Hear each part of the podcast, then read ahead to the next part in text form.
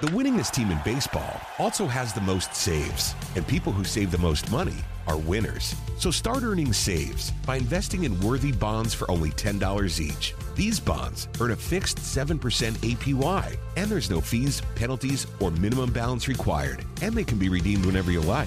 You can even round up everyday purchases to buy additional bonds. Go to worthybonds.com backslash save. That's worthybonds.com backslash save and save and win. Show is brought to you by the PGA Tour Superstore. See why golfers everywhere are proud to call PGA Tour Superstore their golf pro shop. Visit them online at PGATourSuperstore.com. Now back to Chris and more of the show. All right, now back with me on the French Lick Resort guest line is LPGA player and legend Gail Graham. Let me remind you about Gail's background. She's from Vanderhoof, British Columbia in Western Canada. She played her college golf at Lamar University, where she was a four year letterman and an academic All American in 1986. She was a member of their 1983 team that finished seventh in the NCAA Division I National Championship. She was inducted into the Lamar University Hall of Honor in February of 2000. Gail finished fifth in the Canadian Amateur Championship in 1985 and won the Manitoba Amateur Championship and the SMU Fall Classic that same year. She was a member of the Canadian Commonwealth Championship team in 1987. She turned pro in 88 and won the Manhattan Futures Classic title that year. She qualified for the LPGA Tour in 1990 by finishing fifth at the LPGA Final Qualifying Tournament. She got her first win on tour at the 1995 Fieldcrest Cannon Open by two strokes over Tammie Green. She won again in 97 at the Australian Ladies Masters by one stroke over Karrie Webb. In 1988, she won the Canadian PGA Women's Championship and in 2001, she became the first non American president of the LPGA Tour. In 2002, she was awarded the William and Mousie Powell Award, which is given annually to the LPGA player whose behavior and deeds exemplifies the spirit, ideals, and values of the LPGA Tour. In 2008, she was inducted into the Manitoba Golf Hall of Fame. In 2015, she was inducted into the British Columbia Golf Hall of Fame. You can now see her out on the LPGA Legends Tour and in Golf Tips Magazine as a part of their top 25 instructors, or with my good friend Tom Patri down in Esplanade Golf and Country Club in Naples, Florida, teaching the game. And I'm very honored. She is back again with me tonight here on Next on the Tee. Hey, Gail, thanks for joining me again. My pleasure. It's always fun to, to listen to you talk about my past. and it's it's way past. It's a so heck of a past. Wow, I did that. I did that. I appreciate Indeed. the shout out. Absolutely. so, Gail, before we get into you know some playing lessons for our listeners, I, I want to get your thoughts on a couple of things. First of all, with the state of the women's game, you know, for me, I think the game is in probably as good a shape as it's been since the 80s and maybe the 90s. You look at the the 2020 season, we've got 33 official tour events coming up this year. Total prize money is going to be a little over 75 million. So that's one more event and 5 million more dollars in prize money than we had this year. Talk about your thoughts. How do you feel about where we're at? I think the LPGA is in a really great spot. And, and I think one of the greatest pieces of news that came out of the CME Group Tour Championship, uh, in a week and a half ago in, in Naples was the, the signing of Mike Whan to an extended uh, contract um, with the LPGA. I, I, ran into a couple of the board members and they were thrilled to have that happen because he has taken the LPGA on a, a pretty sharp curve upwards uh, since he has been there, and and uh, he's one that thinks outside the box, and so he he's added a lot of flair to things that the LPGA has done, and over the past ten years, and I can't believe that. Actually, he's been there for 10 years. I was the president of the Tournament Owners Association when he was named commissioner uh, and it was on a, a, Thursday, and I think he did some press on a Friday, and on Saturday morning he flew from New York out to San Bernardino, California, and showed up at our meeting and asked if it was okay if he came, and it was a good start, wow. and um, it, has been a great run ever since. Um, you know, he he's the kind of guy that that takes his tie off and sits down and listens and and is is a is a very shrewd businessman, but at the same time, he makes his constituents feel very comfortable. And um, it's really great news that he's going to be there long term because I think um, you've got some things happening in the near future with the LPGA with a new television contract coming up. Um, it'll kind of align with the PGA Tour's television contract, so it's it's nice timing. And and uh, I think they're getting some help from the PGA Tour in terms of negotiating that. So, you know, that that's only going to push the LPGA further forward too. And um, you know, talk about the players. There's such a diversity in the players, and and to see the leaderboard at the CME um, was, was amazing. What the, the names that were up and down and up and down and in it and out of it and in it, and it was very exciting. You know, Lexi had a great week, and and um, you know all of the name players that you expected to, the Brooke Hendersons, and and obviously um, the young lady who won, Miss Kim, and you know, great, great players, um, and really dynamic and, and fun to watch. Um, and I do think that there's, you know, the American public, I still think needs to embrace the players a little bit more and just get to know them. Um, you know, if you go to an event, it's amazing how accessible the players are and how much fun they are and how much they will engage with you even while they're playing in the middle of their round. And, um, so I, I think it's a great thing to be able to um, have that group of players for Mike Whan to be able to push forward and, and take to the next level. Um, you know, Solheim Cup this year was just unbelievable. And, uh, you know, it's, it's a, the LPGA is in such a great spot. Um, you know, we're a global tour and it's interesting to watch the PGA tour now start to become more global. Um, they've got a couple of events over in Asia now that they didn't have a few years ago. So, um, we're one step ahead of them there, but you know, they're on the upswing. They got lots of great, great things happening. And um, I think it's going to be a lot of fun over the next few years to watch them. You mentioned Brooke Henderson, and we we've got golf back in the Olympics next summer. I, I think we all expect to see Brooke Henderson representing your home country of Canada there. Um, mm-hmm. I think you know a lot of people high on Alena Sharp to be a part of that Canadian team as well. She's coming off a strong season. Talk about both of them and and uh, getting golf back into the Olympics once again.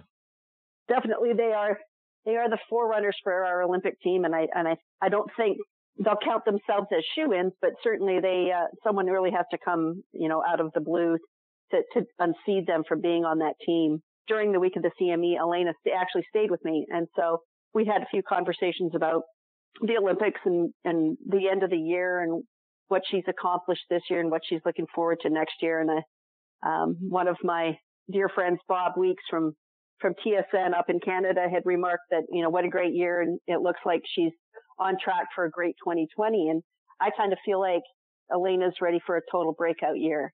There's a lot of stuff that she's let go of, um, golf related, you know, outside of golf that have sort of bogged her down a little bit, and and she's she's free of all that and she's she's playing good golf and she's knowledgeable about her own game and her swing and she can make the changes she needs to make fairly quickly and you know on the golf course to be able to score. And uh, you know I think you know one good break in a in a tournament and we know how those bounces go. One good bounce and and she could be well on her way to having just a standout year in 2020 and um, obviously Brooke has been uh, you know a huge highlight for Canadian fans and she is such a great individual that you, you know, no matter how she plays, you're wishing for her to play well because she's just great to watch. She's a really good person down in her heart. And, um, you know, when she, it's fun to watch her, I think, when she gets a little mad. And you don't see that very often. She doesn't show that emotion very often, but when she does, boy, she turns it into something. I've watched her shoot 74 one day and be really unhappy with herself um, and come back the next day, shoot 64, 65. Just, just that spurn. And, you know, she taps into that. I think this time last year, I, I had said that she needed to work hard on her putting and improve on her putting, and she did a great job of that this year. So, you know, it's just putting all the pieces together. And I, I think that as a team, uh, you know, going into the Olympic year, um, Alena and, and Brooke really mesh well together. They were there in Rio together. Um, Alena has been quite a mentor to Brooke. Um, they're very close friends. They look out for each other, and and so it's really fun to see not not only Brooke and and uh, Alena, but um, Sarah Bowman, Alena's partner and caddy, and then Brittany, um, uh, Brooke's sister, all mesh together and and be there co and coexist as a team. They're excited to be with each other and play for each other and play for Canada. So I think you know Canada's got a pretty good shot. I think going into the 2020 Olympics. Yeah, and that's the thing, right? I mean, the Asian women are so strong. I was curious to get yeah. your thoughts. Can the, can the Canadian team or the U.S. team give them a run? On any given week, you know, on uh, on any given week, you get you get going on uh, on a golf course that suits your eye, and you start seeing lines with putts, Um, and it could be anybody's week. Um, you know, certainly the Korean team is going to be very, very strong. Um, they, they've got such depth in their players that anyone could come off the bench and be a great fill-in for anyone else. And, um, you know, I'm not sure Inbee Park, who was the Olympic gold medalist, will even be part of the conversation for this next Olympics simply because of their depth. Um, I do think the Americans have a, an excellent chance. Um, you've got you've got Lexi playing some great golf. You've got the Korda sisters, Nelly being the highest ranked um, American player now. I, I, think there's more and more depth on the American side. Uh, you look at some of those players that came through in the in the Solheim Cup, the Brittany Altomares, um, the Ally McDonalds, you know, and and the younger the younger players. I think you're going to see Gerina Piller come back um, after having a baby last year, also Stacy Lewis, and and be part of that conversation.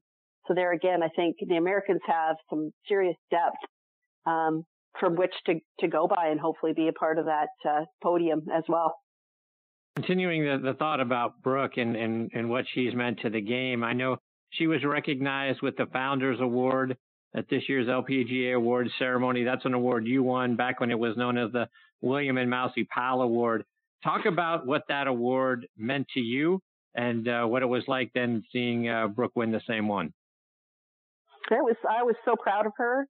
Um, you know, you're out there to compete, and and you're not necessarily vying for the good wishes of your fellow competitors, but when you when you have your own peers voting for you in something like that, um, it really it really hits close to home because you realize that you're not only are you doing a good job with your own performance on the golf course, but you're really taking hold of what the LPGA is and and the things that you should be doing. Um, I remember when in 1990, when I was a rookie, Kathy Whitworth standing up in a players meeting and saying, you must leave the LPGA a better place than when you got here.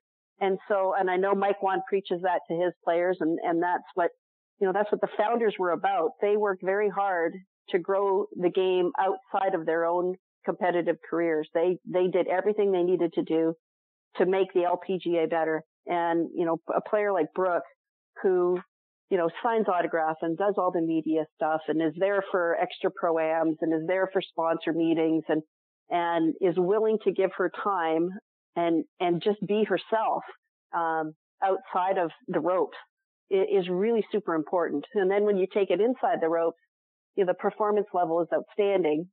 Um, and, and you then have that combined with just the good person that she is. And it, it's just amazing for that to happen.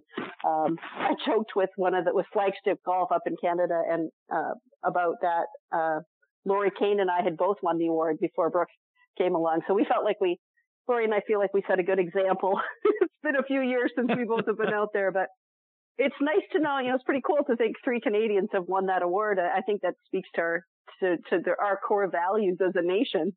Um, and we're not sorry about it. So I won't say I'm sorry, but I think it's great. Um, and you know, I wouldn't be surprised if down the road she won it again simply because of, of just who she is and, and what she gives back to the game. Gail, a moment ago you talked about accessibility of players, and that is certainly a thing on the LPGA Tour, but it's you know, taken up another notch for the LPGA Legends Tour that you're a part of. I think one of the great things about the Legends Tour is how accessible the, uh, you and the other ladies are. I mean, you talk about it um, mid round. Well, you guys are right out there amongst the gallery, interacting with them through the course of the round, before the round, after the round. Talk about the LPGA Legends Tour. Well, you know, we got we got to keep those fans out there coming and watching us. So it's, we want to be very nice to them so that they'll return. But uh, you know, one of the great places that we play is French Lick and, and that Pete Dye golf course is one of the toughest golf courses I've ever played. And, um, we have people come out to watch us out there and, and it's a tough walk around that golf course for a spectator. It's a tough walk for us, but it's a tough walk for the spectators and they're out there following along and, um, in, in enjoying it. And, you know, even, I would say even to the players, it, you know, for us interacting with, with each other, I think we are more accessible to each other than we were ever were when we were on tour. Um, when I first went out on the Legends tour, I was playing a practice round up at Innisbrook, I think it was, with uh, Dawn Coe-Jones and Nancy Scranton, and Pat Bradley was in the group in front of us, and we were on a par three, and she waved us up. And the next thing I know, she was we had hit, but she got in her cart and she drove back to us. And she came over and she welcomed me to the Legends Tour because it was my first event. And then she apologized wow. to me. And she said, Gail, I want to let you know that even though in all the years that I was on tour, I always called you pro and called everyone else pro. Um, I, I always knew your name. You know, I was, I was, I was happy for you when you hit good shots. I was happy for you when you played good rounds, but I didn't want to get personal because that I felt like that was my competitive edge. And she said, I kind of regret it now because I see now being out here how much more accessible I, uh, I can be and still play good golf. And I was blown away because, you know, we used to bug her actually. We said, you don't know my name, do you? Cause she'd play four hours worth or she'd get in the, in the scoring tent and say, Hey, pro, that was a great round. And it's like, well, you're signing my scorecard. Surely you know my name. So we joked with her about it. And, and so now I never call her Pat. I always call her pro. So every time I see her, I'm like, Hey, pro, just to kind of give her a little jab back, but it's kind of fun. But, but I think you're right. I think the, the accessibility factor is really important. And, and, you know, we grew up in that era where, where the fans were close to us. Um, you know, they're getting, they're getting bigger groups of, of galleries in there now that makes it a little less that way, but it, it surely doesn't, you know, hinder you from saying hello to somebody or shaking someone's hand or signing an autograph. And it, you know, it's not so disturbing that it's going to take you out of your rhythm. It, it really isn't. So, um, there are some players that won't, and, and that's true of any sport, but um, I think the accessibility factor is really important. Um, the women's game has always had that. And I think you see it a little more on the PGA tour now with some of the younger guys and how they interact more with the crowd than, than they ever used to. Um, there was a period of time where, uh, you know, I didn't like going to PGA tour events because I'm not sure those guys ever even saw that there were people in the gallery. They were just so, um, had blinders on. And I think there's been sort of resurgence of having that, knowing that that these are the people that we're performing for and we're entertaining and we should be doing that. So, but you know, we get out there to French Lick and, and at the U.S. Senior Women's Open, they actually, there's not many ropes. You could actually walk down the fairway with the players. Um, so it's kind of fun to be right there on top of it and hear them, um, you know, hear what they have to say and hear when they get mad and hear them when they get excited. And, and, um, I certainly enjoy it. It's way more fun having somebody close in there than so far away that you're not sure that they appreciate the shot that you just hit. When they're standing right next to you, they can really appreciate it. So, um, I think it's a great thing that, that the Legends Tour does, um, really reach out to their players and be, be on top of just being yourself and, and allowing the fans into your game. Um, and I think it's, you know, the LPGA does a great job of that also. Gail, I want to switch gears a little bit. I want to get a couple of playing lessons from you before I let you go. and, and, you wrote, sure. you wrote an article in, uh, in, in one of your blogs that, uh, you see so many men swinging too hard. And I think we see the guys yeah. out on the PGA Tour do it. And, you know, we all want to hit, you know, long shot. We want to drive it, you know, a million miles and all that sort of stuff. So now we're all sort of swinging out of our shoes. What should we sure. be focused on? Well, it's, it's interesting you say that because I just went to a, a Mach 3 speed training course. And we, hmm. there, there, the, the sort of the talk was that you want your speed out in front of you. So actually this morning I, I was on the range with a, a member of SMAD and I was, she, she had said to me, boy, I put a lot of effort into that and it didn't go anywhere. So the effort needs to be in the right places and the effort needs to be effortless. Eh, that, that sounds crazy, but, um, Jim Collins, who was my, one of my very first teachers at St. Charles Country Club in, in Winnipeg, I can remember him saying to me, cause I'd asked, he, he had this beautiful golf swing and he still does. He's 81, this beautiful rhythmical golf swing, very classic sort of Payne Stewart type of golf swing. And he called it practiced nonchalance. So it looked like you were really nonchalant about what you were doing, but you had to practice it. You had to, you had to be comfortable with taking a swing that didn't have you coming out of your shoes, but had your timing and your rhythm and your rotation in the correct sequence that allowed you to create the most club head speed. Um, I do a lot of, of training with the students that I work with on tempo and just trying to feel their tempo and feel where the speed should be coming. Um, I think when a lot of people try to swing hard, they swing very hard from the top of their swing, from their transition down to the ball. And And the ball is not the target. The target is the target. So you want to swing through the ball to your target and have that speed increasing as you get to the ball and go through it. And that will actually take you up to a really nice high finish in balance. But if you swing very hard from the top and quickly from the top, you're going to put all your, your, your center of gravity up in your upper body and you're going to lose your balance very easily. So I, I think, you know, using, thinking about your tempo and slowing down your tempo a little bit in, in your backswing, you need to understand that when you slow your tempo down in your backswing, you will get faster on the way through as long as you swing through the ball and to the target. And I think that's one of the things that I see people get that they can finally sort of buy into it and, and learn how to do it and learn how to feel it on the driving range. And then you have to learn how to translate it onto the golf course. And I think you have to do that by really simplifying things and, and, you know, working it down to, uh, you know, a, a Vision 54 idea that you should have one sensory, maybe two, one or two sensory things that you have in your play box when you're actually getting over the ball, hitting it. That, that is an awareness. It's not really a thought. It's, a, I feel this. Um, the same woman that I taught this morning, she, she knew that if she felt a bit of a, um, a stretch in her, in the left side of her back, in her lats, if she felt that in her backswing, then she knew she made a good rotation. Then she could just go for it on the way through the golf ball and the club would return to where, you know, the starting point. And, um, this is a, a lady who is a very much beginner is a, she's an iron woman. So she's, she's run the Ironman. So she understands her body. And as soon as we got talking about swinging it all the way and, and returning it, you know, into a high position in the finish and turning it, rotating her body through and using that speed through the golf ball rather than to the golf ball, wow, she started hitting eight iron, you know, over 100 yards, which is awesome. Um, you know, so I, I think we, we have to practice the technical part of things, um, and, and learn, and then, you know, tempo being one of those technical things that you have in your golf swing.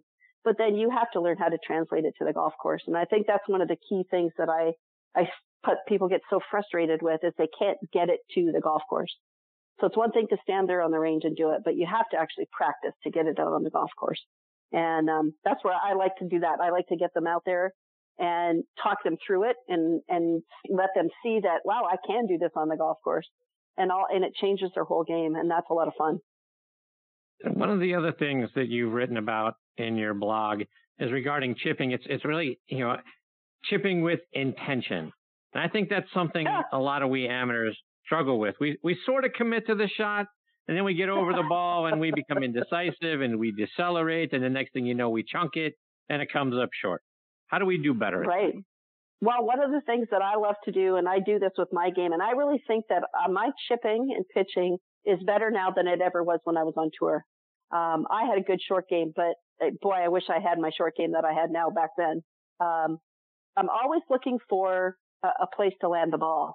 And, and when I look at a chip shot, the, one of the first things that I'll do is look to see where halfway is to the hole. If halfway is on the green, um, I, I'm going to then go to using pitching wedge because I, I, find that pitching wedge in, with a chip shot, a pitching wedge will fly about halfway and it'll roll about halfway. And so if I can do that and, and use a, use a shot that gets the ball on the ground, landing on the green faster so, or sooner. Um, if I try to hit sand wedge I need to fly it about two thirds to three quarters of the way, I have to be far more precise in what I'm doing. So if you could use a low, lower lofted club and you, you look at that spot, okay, where's halfway to the hole and try to land the ball halfway to the hole, your results will be much better. A lot of the amateurs that I teach, and I know that Tom Patri teaches as well, will stand there and look at it and the ball flies to the hole every time and then they end up with a 15 or 20 footer coming back. And it almost doesn't occur to them that they need to land the ball short and let it finish at the hole. And so that's, you know, one of my key mantras is finding that spot and using a little bit of a, um, a little, uh, algorithm, if, uh, for lack of a better word, to, to find what club to hit. Um, the the faster you can get the ball on the ground. If you've got a quarter of the way gets the ball on the ground, then lower loft is a better idea.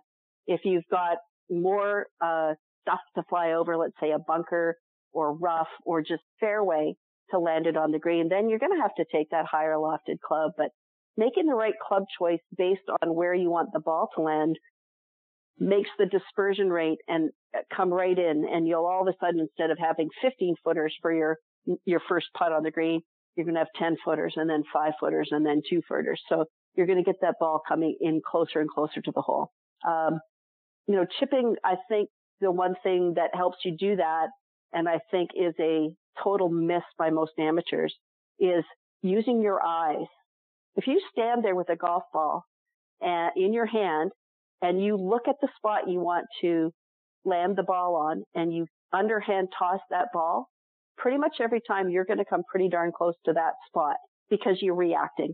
And in, in amateur golf and in recreational golf, we're not doing a good job of reacting to our target. We're reacting to the golf ball, meaning that we're staring at that stinking golf ball and wishing it to go where we want it to instead of being proactive and looking at the spot we want the ball to land and allowing your brain to just take over and feel that underhand toss so that you can land the ball where you want to. Um, it's a fun way to use it. And, you know, gosh, looking at your target, the ball, your brain might actually know where you want to go. Um, a lot of times uh, I, I see this with people with driver in their hand. They're staring at the ball, staring at the ball, staring at the ball. And then they take a swing and the ball goes all over the place and they don't quite understand why. Well, your swing basically stopped at the ball. You didn't swing through the ball. Your power, all your, your momentum basically stopped at the ball, which means you're slowing down, um, and, instead of accelerating through. So there again, through the ball rather than to the ball. Um, but if you look up at your target, all of a sudden your brain knows, oh, eh, that's where Chris wants to go. So maybe I should swing the club out to that and the ball will go there. Indeed. Hi, Gail. Before I let you go, I got to ask the question What's it like being on the practice tee with Tom Patri every day? It's got to drive you nuts. well, I guess it depends on the day. no, it's uh, it's lots of fun. We we poke we poke fun at each other a lot. Actually, today I, I was able to just you know ask ask may I may I say something to one of the students who I knew well, but you know, I learned something every day watching Tom teach, And, and I think that's, that's something that is, um, I'm very fortunate to be able to do. Um, the man has an immense amount of knowledge and, and, um, I'm excited for this season because the man who was not into all of the gadgets into, uh, you know, well, I shouldn't say all of the gadgets. He has lots of training aids, but into the technical stuff. He now has a TrackMan and that's exciting to me because now I'm going to be able to use it, but also to, to, to learn from him. And he's, he spent all of the summer, you know, really understanding the numbers and, and putting the numbers to the ball flight and, and seeing both. Um, and so that's kind of, that's kind of fun to me, but I do, I learn something from him every day. Um, I'm very grateful to him for the opportunity to teach with him. And, um, I, I, he mentioned to me today that he's my number one fan and that he's always promoting me. And I go, I know, but I, I can't let you know that I know. So I can't wait to hear what he says because I know he's on tonight. But, um, you know, I'm very, I'm very grateful for Tom Patri. He's, he's giving me a great opportunity and I enjoy being there. Um, even when he does make me a little crazy because I'm sure I make him crazy too. So it goes both ways. That's fantastic. Gail, remind our listeners how they can stay up to date with all the great things you're doing, and whether it's on your website or it's over social media. Sure. So it's Gail Graham Golf, um, Facebook, Instagram, and Twitter. And then uh, gailgrahamgolf.com. And you can check me out there. Mess- please message me, send me uh, questions and, and uh, comments. And, um, you know, once a month, I'm, I'm also in the Naples Daily News with a column, and um, which has been really fun because I get a lot of feedback from that. But um, I'm on all of the social media networks at Gail Graham Golf. Well, Gail, it's always a huge thrill to uh, get to spend some time with you. I can't thank you enough for coming back and being generous with your time tonight. I hope I get the opportunity to catch up with you again real soon. I look forward to it, Chris, and happy holidays to you and all your listeners. Uh, thank you very much. Merry Christmas. Happy holidays to you and yours. I look forward to catching up with you again soon. Take care, Gail. Take care. Bye bye. That's the great Gail Graham, folks. I tell you, You want you want to talk about a huge thrill to get to spend some time with uh, with not not only a great instructor, someone who was an LPGA Tour president, someone who's been in more Hall of Fames than you can shake a stick at, and then on top of that, you you can hear the positivity and the smile in her voice. All of that wrapped together, boy, it doesn't get much better than that, folks. Be sure to check her out online, GailGrahamGolf.com, and give her a follow on social media, whether it's on Twitter or it's on uh, Instagram. She's a wonderful follow and a wonderful person, and I look forward to the opportunity, hopefully, to catch up with her again real soon. The winningest team in baseball also has the most saves, and people who save the most money are winners. So start earning saves by investing in worthy bonds for only $10 each. These bonds earn a fixed 7% APY, and there's no fees, penalties, or minimum balance required, and they can be redeemed whenever you like. You can even round up everyday purchases to buy additional bonds. Go to worthybonds.com backslash save. That's worthybonds.com backslash save and save and win.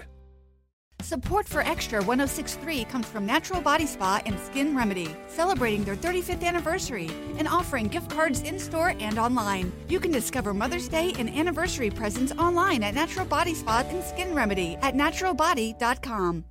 A lifetime of hard work, children laughing in the kitchen, family photos on a restaurant wall, a legacy that lives on.